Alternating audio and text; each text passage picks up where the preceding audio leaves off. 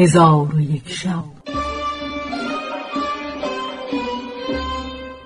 چون شب پانصد و نود و هفتم برآمد.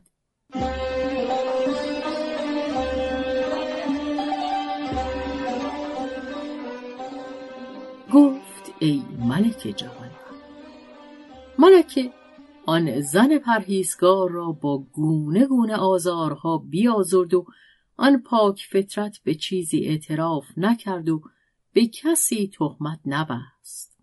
پس از آن ملک فرمود که او را به زندان اندر کردند و قیدها بر دست و پایش بگذاشتند.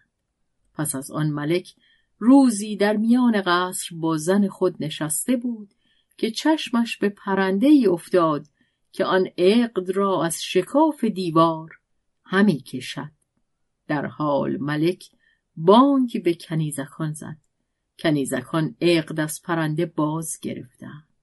آنگاه ملک دانست که آن زن مظلومه بوده از کرده خود پشیمان شد و به حاضر آوردنش بفرمود. چون حاضر آوردند ملک سر او ببوسید و معذرت خواست و مالی بسیار به او داد.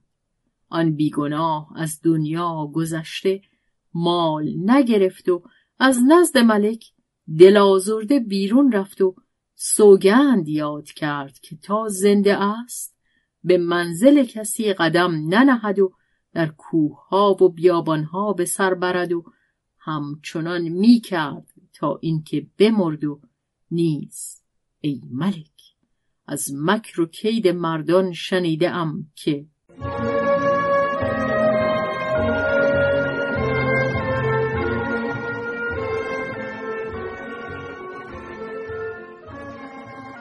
حکایت شاهزاده بهرام و دختر ملک دختری از دختران ملوک در نیکویی و خوبرویی نظیر و مانند نداشت و می گفت که در این زمان چون من لوبتی نیست و پادشاه زادگان از هر ولایت او را خواستگاری می کردم.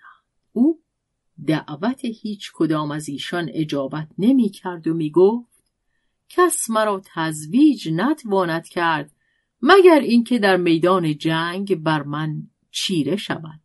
اگر کسی بر من غلبه کند من از روی میل او را شوی خود گیرم و اگر من بر او غلبه کنم اسب و سلاح او گرفته بر جبینش بنویسم که این آزاد کرده فلان دختر است. القصه پسران پادشاهان از هر سوی می آمدند ولی آن دختر ایشان را غلبه می کرد و اسلحه ایشان گرفته داغ بر جبین ایشان می نهاد تا اینکه ملکزاده ای از ملکزادگان عجم که بهرام نام داشت آوازه حسن آن قمر منظر بشنید. ذخیره های ملوکانه و مالی بسیار و سپاهی انبوه برداشته به قصد آن دخترک روان شد. چون به شهر پدر او رسید هدیتی گرانمایه به پدر او بفرستاد پس از آن وزیر خود را به خواستگاری دختر او روان کرد.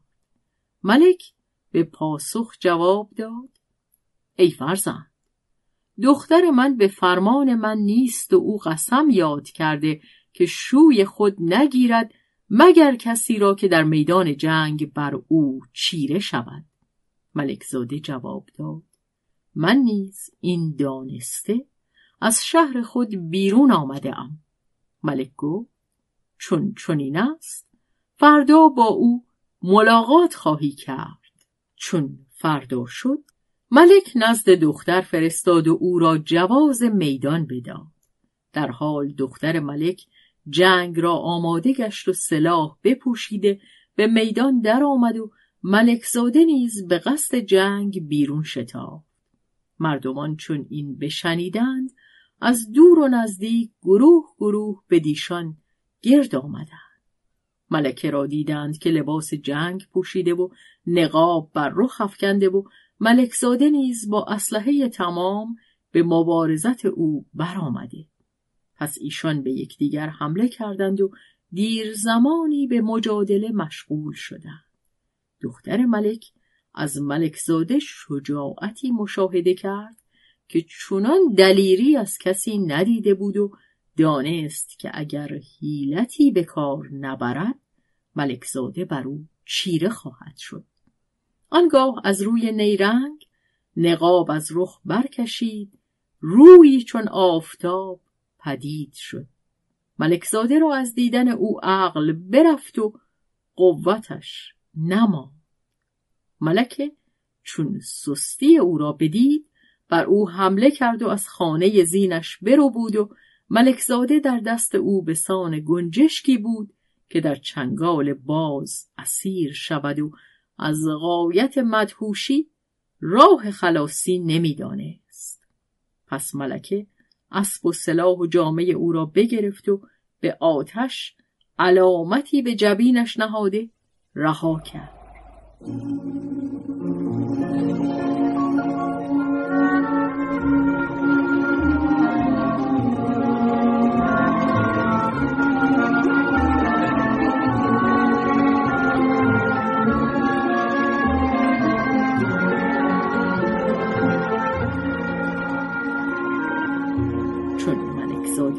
از بیخودی خلاص شد چند روزی از غایت اندوه بی خواب و خور بزیست و از عشق دخترک حالتش دگرگون گشت. آنگاه خادمان خود را به سوی پدر بازگردانید و کتابی به او نوشت که امید بازگشتن از من مدار که یا کام برارم و یا به سختی جان دهم. چون کتاب به ملک برسید شفت و از بحر پسر محزون شد و خواست که لشکر به یاری پسر بفرستند. وزرا از آن قصد منعش کردند. پس از آن ملکزاده کامیابی را حیلت آغاز کرد و خود را به صورت پیر سال خوردهی برآورده به باقی که ملکه بسی روزها در آن باغ به سر می برد در آمد و باغبان را سلام کرده به او گفت من مردیم غریب. از شهرهای دور آمده ام و از آغاز جوانی تا کنون کار من فلاحت و تربیت درختان و اسهار و ریاهین بود و هیچ کس از این کارها چون من نیک نداند.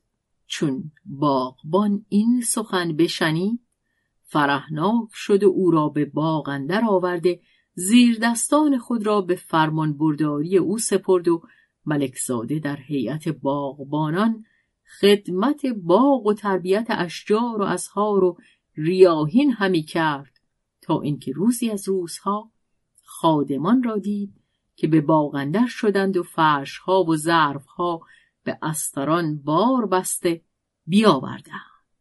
ملکزاده سبب را جویان گشت.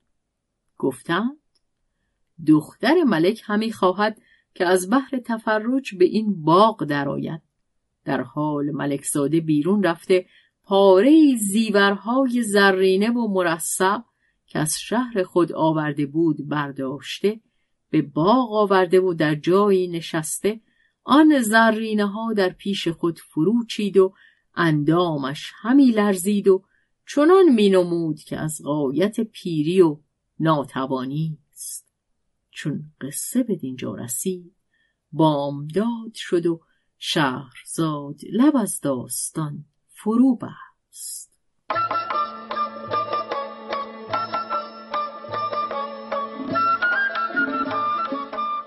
قصه گو شهرزاد فتوهی تنظیم مجتبا میرسمی